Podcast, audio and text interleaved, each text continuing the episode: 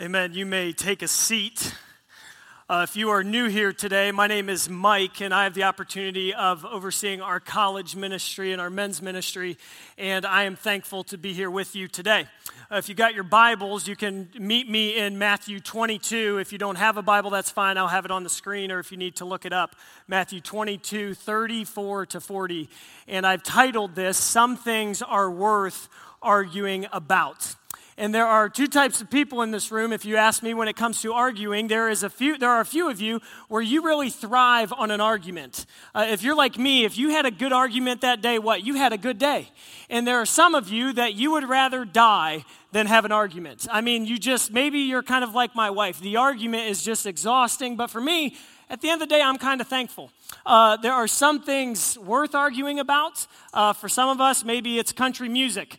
Is it a legitimate genre of music? And there's a group of you that would say absolutely not. Or we could talk about is Keith, Ur- Keith Urban, is he a legitimate country singer? The answer is no. It is George Strait, the monarch. And there are some things that we could argue about, uh, and things that maybe we could talk about Netflix. Is Tiger King the most interesting show of all time? The answer is Yes, Carol Baskins is wild. My wife just told me she'll be on Dancing with the Stars plug. Anyway, um, there are some things that we'll argue about. And early on in my marriage, I could not discern what was worth arguing about. It was, it was kind of new for me. I had to learn some things, man, Mike, you, you got to let it go. And some things, you got to tackle this head on. We were married for about a month, and uh, we had made dinner and we had sat down, and little did I know, my wife had a phobia of flies. And I'm serious, it's a legitimate thing. Like flies in the house, call 911, get the fire department in, get the, you know, the exterminators, like everything, one fly. I grew up where I probably ate a bunch of flies in my dinner. I don't know. Like, my, I mean, we were at the barn and the farm, everything, like, flies were just, I mean, we don't even know if they're in there or not. And so, anyway, this fly shows up and, you know, it's flying around, and all of a sudden, my wife is standing on top of the table with one of the, you know, cloths. She's whipping this thing and hitting the lights, and, like, I responded so godly. I said, What are you doing? You get down right now. And we talked about this the other day. She looked at me and she was like, What are you looking Or I said to her, She said, What are you looking at? And I said, Fine, I'll never look at you ever again. We started off on a strong foot, month in in our marriage. Recently, last one, and we'll get started this morning. Last one, uh, about a couple or two months ago, uh, we had bought a new car switch cars. I took the old one, she took the newer one. There were clothes in the back of the car, right? You got to put it in one of those bins, Salvation Army things. There's like four bags. And I was with my buddy and we had stopped. I was like, hey, we got to empty this trunk out real quick. And in the trunk, there's multiple things besides the bags, right? So simple, put the bags in there. But I was with my friend and he was like, hey, you sure all this? I'm like, bro, clean it out, just get rid of it all. And uh, later that night, I look at Hope and I said, hey, don't worry about the bags, I got rid of them. She looked at me and she's like, Michael Kors? I was like, I don't know who your ex boyfriend is, but I'm Michael Duma, and I put the bags away. And she was like, No, no, no, the Michael Kors bag. I'm like, Who the freak Michael Kors? I don't know. And so then she explained to me, gift from mom, couple hundred dollars, bag, all these things. And she looks at me, and what does she say? Guess where you're going tomorrow? You're going to get that. I was like, I ain't, you know, I ain't, t- how am I going to fit in there and get out? So long story short, didn't get the bag, didn't, you know, all these things. And now, a couple weeks after, she will just look at me and what does she do? Michael Kors. Michael Kors. Some things are worth arguing about. Some things are not worth arguing about. Uh, you will learn in marriage if you have not. Man, I'm still learning. We're four years in, and it is a grind. Some things you shouldn't argue about, and some things you should. Jesus is in the middle of an argument that is worth his time. Sometimes in the Gospels and in the Bible, there will be things that Jesus does not engage in because it's not an argument that's worth his time. It's something that is a waste for him. Some of you will remember in John 19, Pilate, what's he do? He asks Jesus a question Tell him who you are, this is the time. And it says, Jesus gave him no answer because he knew what authority he had. Sometimes Jesus would do a miracle and it's like, hey, let's tell everyone this is the time, tell them who you are. And what does Jesus do? He sends his disciples away and he says, hey, don't tell anyone.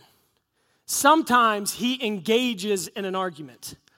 But the thing that is important to know is this anytime Jesus steps into an argument or steps into a conversation, it is always to reveal a deeper matter, something in the heart.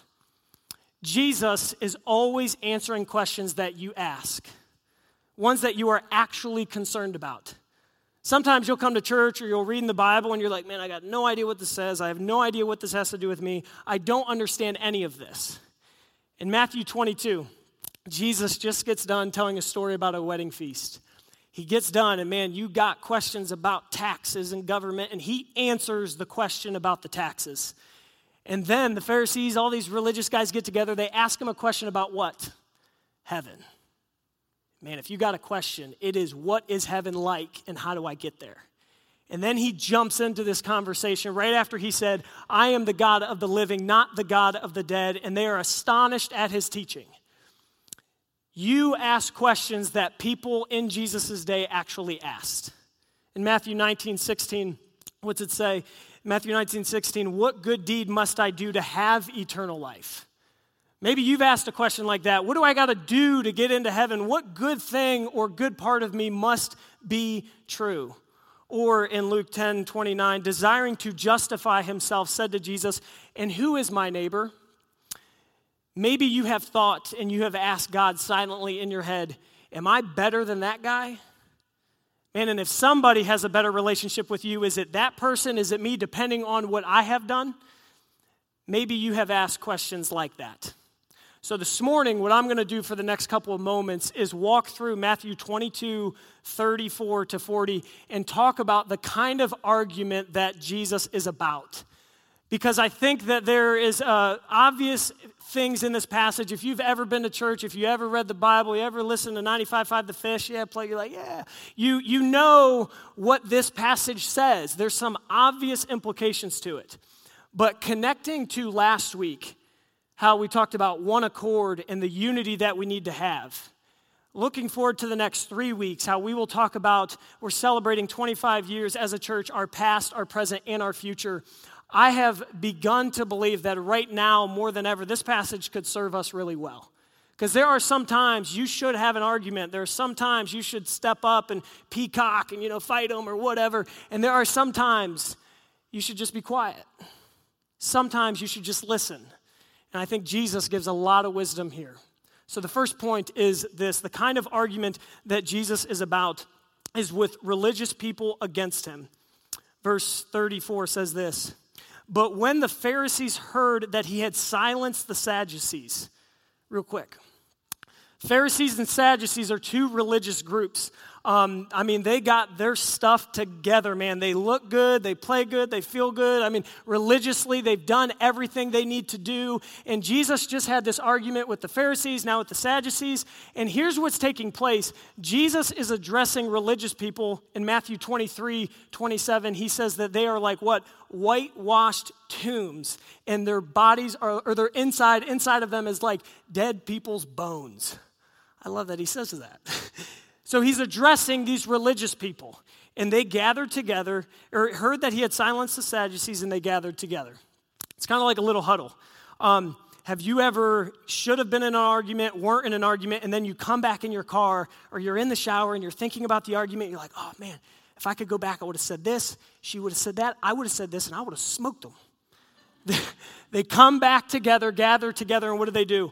And one of them, a lawyer, this is like you get your you get the best guy. You huddle up, you get Kyle Kramer out there, you get your people, you get the Humphreys of the world, you kind of get them all in one circle, and you're like, all right, who's the best?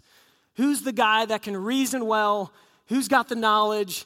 Who's got the skill? Who's got the wisdom? And you're like, all right, let's send them out 1v1. Like, let's just get them out. Let's send them out just like you did in preschool, preschool, in elementary playing basketball. You send out your best guy to fight the fight or whatever. This is what they're doing. amen, asked him a question to test him. So, what they are doing is what a lot of us have done. Sometimes you will ask a question simply to test someone, and a, and a lesson here is this you usually don't change someone's mind when they're out to test you. You don't change someone's mind when they're out to test you. If someone is simply trying to put you to the test, make you look stupid, try and do blah, blah, blah, blah, blah, you normally don't win.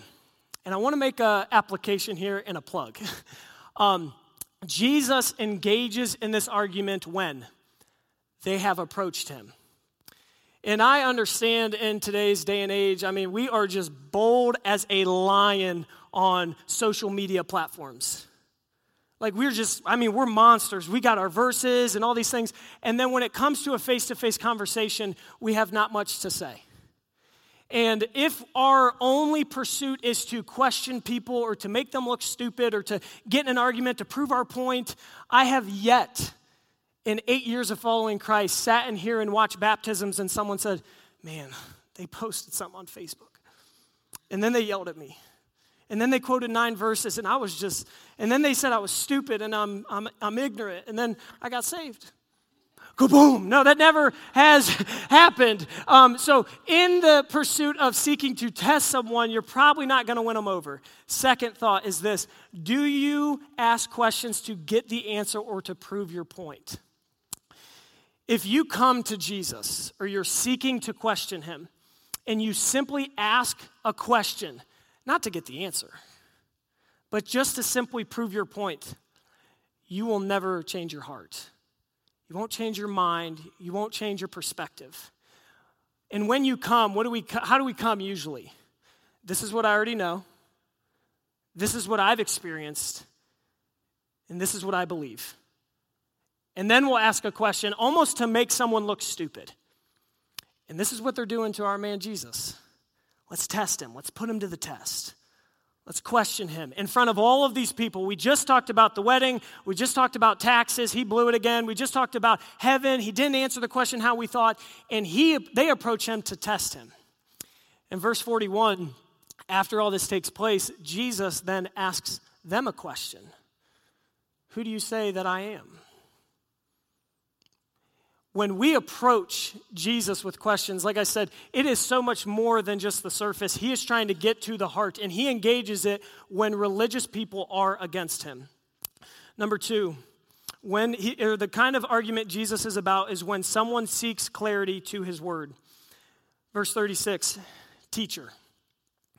Have you ever approached someone and given them enough accolades only to earn respect in the moment, but you didn't really believe it? So it's kind of like you know a guy is a doctor, he's been to school for 90 years, and you're like, hey, Dr. So and so. Hey, the smart guy, or you'll approach someone just to earn some respect, but you don't really believe it. That is what they're doing. Teacher. Some people would say Jesus is just a good teacher, he's a good philosopher, he's done some good stuff. Teacher, which is the great commandment in the law? And I love that question. Give me the cliff notes, man. I want to see the short. Because if we're honest, man, this is just a long book. Some of you, you're like, it ain't long enough. Some of you are like, I don't even know what's in there. And when he says, he says, what is the greatest commandment? What kind of commandments is he talking about? Is it the 10? I mean, as a pastor, I kind of get, you know, jumbled up on five to eight. I kind of forget them sometime. Is it the 10? Is it the 613 in the Mosaic Law? Like, shoot, man, I broke those before I even opened my eyelids. Is it the 1,050 commandments in the whole Bible? You're like, it's Labor Day, man. I got to get on the boat. What are you talking about? Commandments. He's saying, which is the greatest commandment? And I love that he asked this question because it's a question that you would ask. Tell me what I'm supposed to do. He is not asking this question because they don't think he knows the answer. They know that he knows. He's Jesus. They know he knows Deuteronomy 6. Deuteronomy 6, it says this You shall love the Lord your God with all your heart, with your soul, and all with your might. And these words that I command you today shall be on your heart. You shall teach them diligently to your children. You shall talk of them when you sit down in your house, and when you walk by the way, and when you lie down, and when you rise. And you shall bind them as a sign on your hands, and they shall be as frontlets, whatever that is, between your eyes. And you shall write them on the doorposts of your house and on your gates. He already knew what this was. Why are they asking the question? Because Jesus did a lot of stuff that was against their laws in their mind. Majority morality. In your mind, you have things that should be true because you're really good at them. they should already be a law because it's what you excel at. And he's asking that question what is the law? What is the commandment? And Jesus already knows Deuteronomy 6. Why is he asking this question? He's trying to expose him, to trick him, to test him in front of all these people. And I love what Jesus answers, and we'll get to that in a minute. But a lot of times, there are two camps here. There's the one camp where we talk about greatest commandment, and all of you are like, What do I got to do? Tell me what to do. I'll do it right now. Just tell me what I got to do, God. And in John 5 39, Jesus says this You search the scriptures because you think that in them you have eternal life.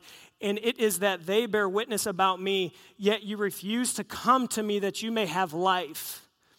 Commandments do not serve in and of themselves as life.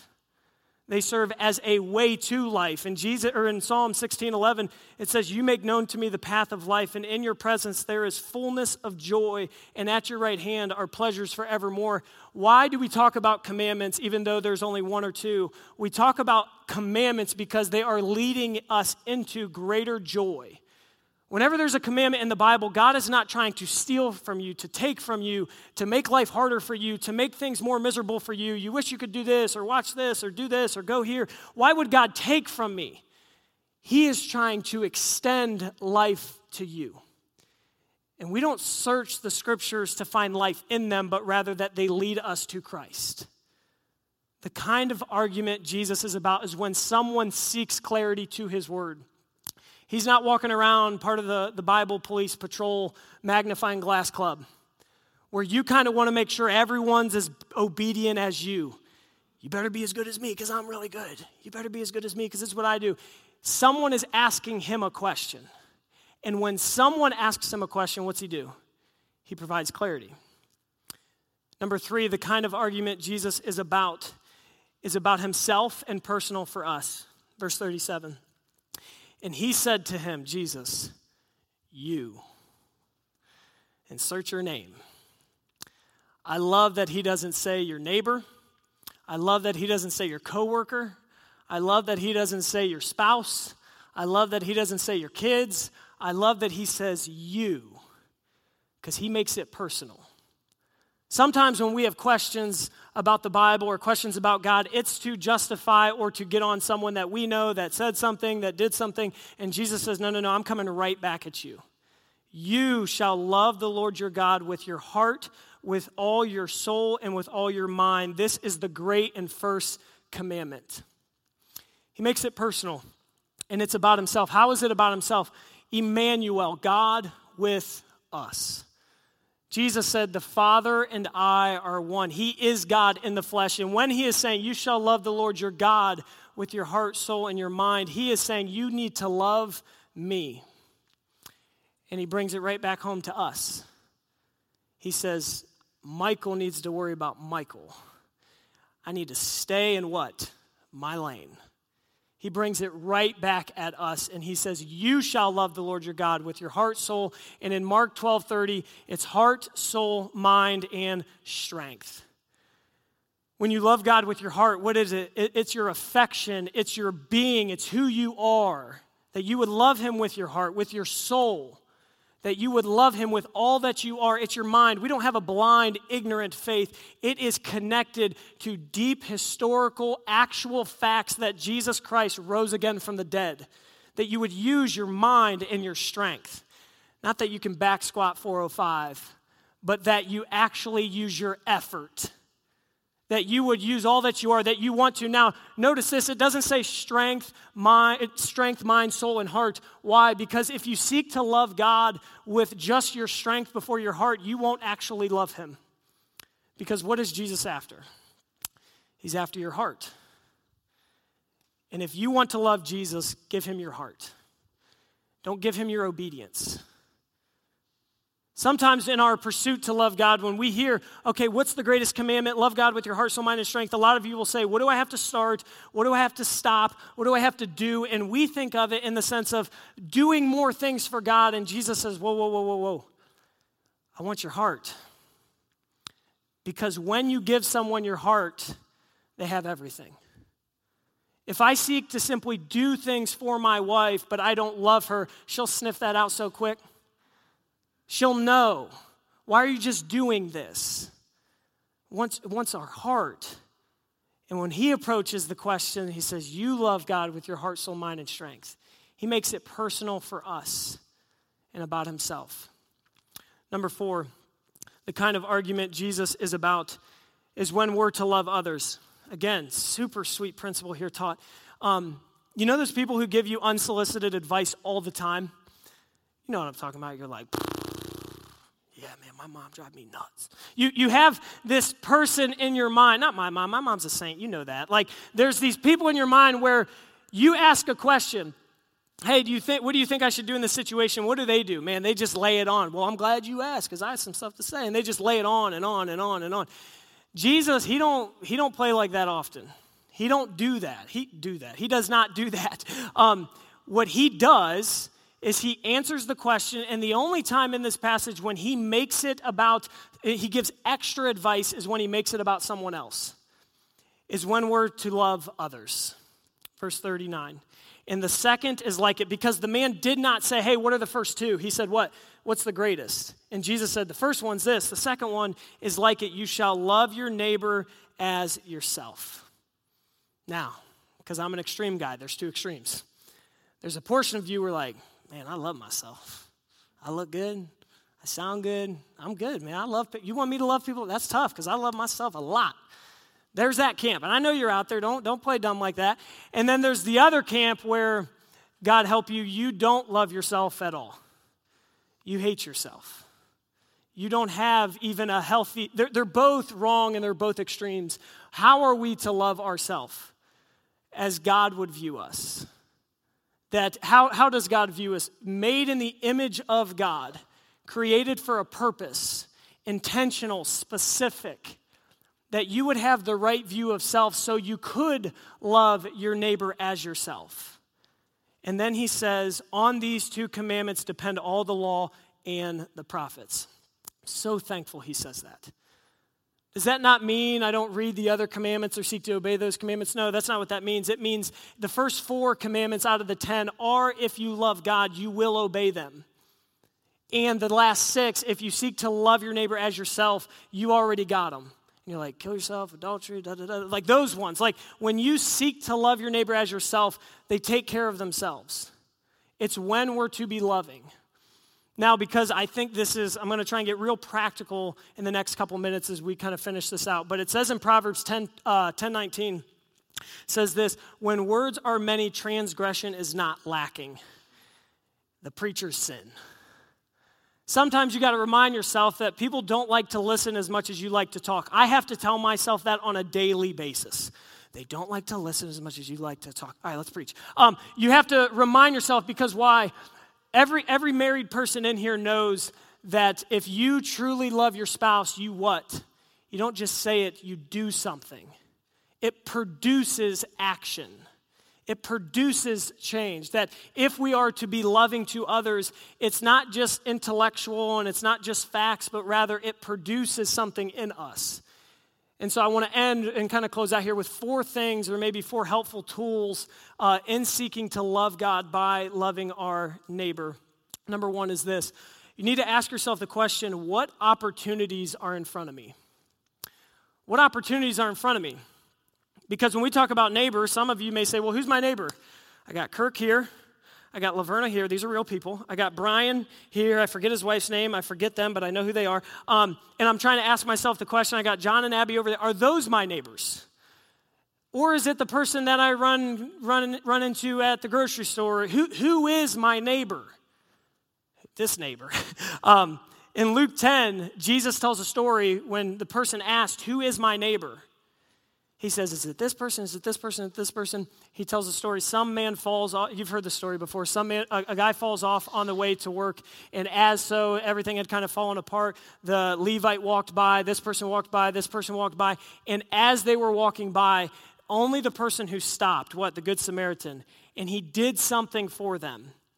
It says he showed mercy. You have to ask God if you're seeking to love God by loving your neighbor, what opportunities are in front of me? Kinsley loves this. Number two, give more grace than you think you should. Colossians 4 6, that we would be present, oh God, help me, and we would be gracious. We would be present and gracious. That there's this thing as Christians, and sometimes we forget, you and I are addicted to grace. It is something that we just can't even, we, we can't get enough of it. We constantly go back to God, we ask for forgiveness, and we are just, it is our fuel system as Christians. And when we go to love others, if you're like me, you have a what? You have a grace tank. You're like, all right, I think I should be this gracious, I'll help them. All right, now they're getting annoying. Okay, now boundaries and you know, we have all this stuff to we, we, we kind of put in here and here and here. And we, I believe, as Christians, by loving our neighbor, have to believe that I need to give more grace than I think I should. My wife is tremendous at this. She helps me out a ton. Hey, I'm done with them. I'm cutting them off. I'm writing them off. They, you know, blah, blah, blah, blah. And hey, I need to ask myself the question when I approach God and I want God, to, if I'm supposed to love them as myself, I probably should give more than I think I should. Number three, and this is my favorite one, and you know why. Stop trying to make someone like Jesus before they know Jesus. Oh my gosh, help us. As Christians, we struggle here because we believe in loving our neighbor, we're trying to make someone like Christ before they actually have them. Has a relationship with God. We want to change them, change their belief system, do X, Y, and Z. We want to do things in order to make them more like us. And I, have shared this story in here before if you've been around, but I'll share it again. Uh, I was in a basketball league couple uh, years ago, and in the league, there was one guy on the other team, and I mean, uh, he probably didn't know it was a church league, and so he was there, but verbally, you knew he didn't know it was a church league. Just, you know, he was letting us know. And, uh, you know, he's kind of going to the lane through the legs, you know, blankety blank, blank, blank, blank. And there was some guy on our team that felt called by God to let him know that he's got to leave to let him know that, hey, if you're around me, this is the standard you will meet. And I mean, I wasn't like Christ in my response to that guy, but I had to let him know, hey, that's, that's why we exist.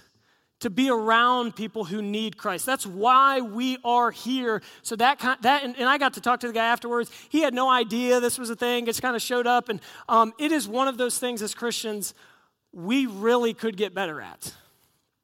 Don't try and make people like Christ before they actually have a relationship with Him. And number four, ask, what can I do for them? In Galatians 5 6, talks about faith working through love. And I think it was uh, Andy Stanley who said, When I don't know what to say, when I don't know what to do, I ask myself, What does love require of you?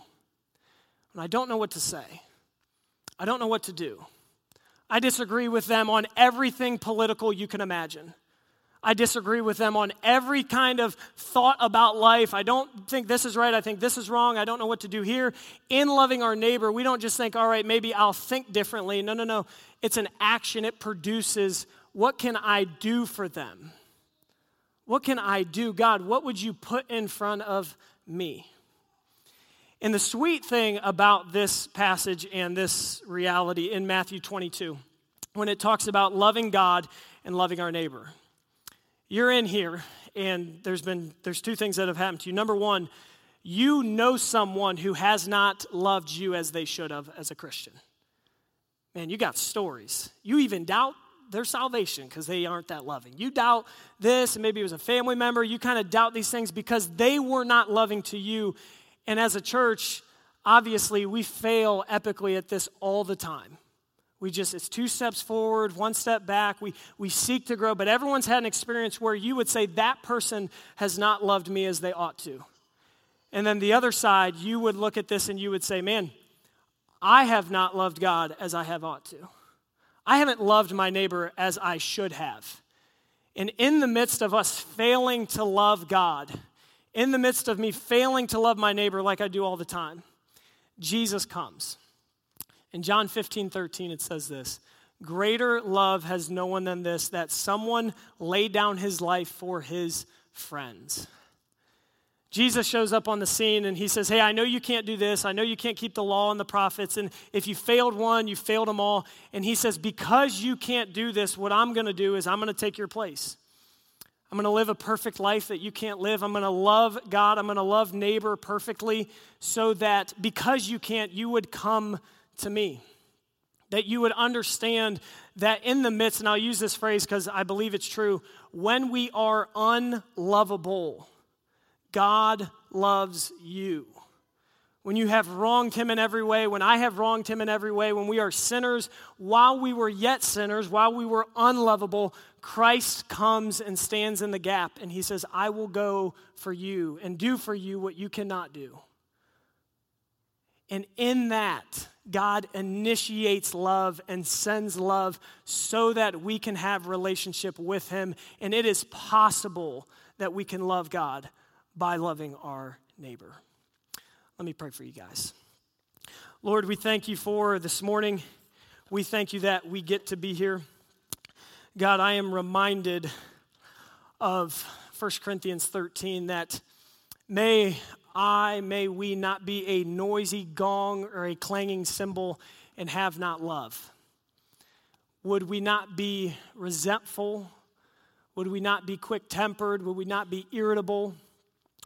God, would we be kind and patient, long bearing?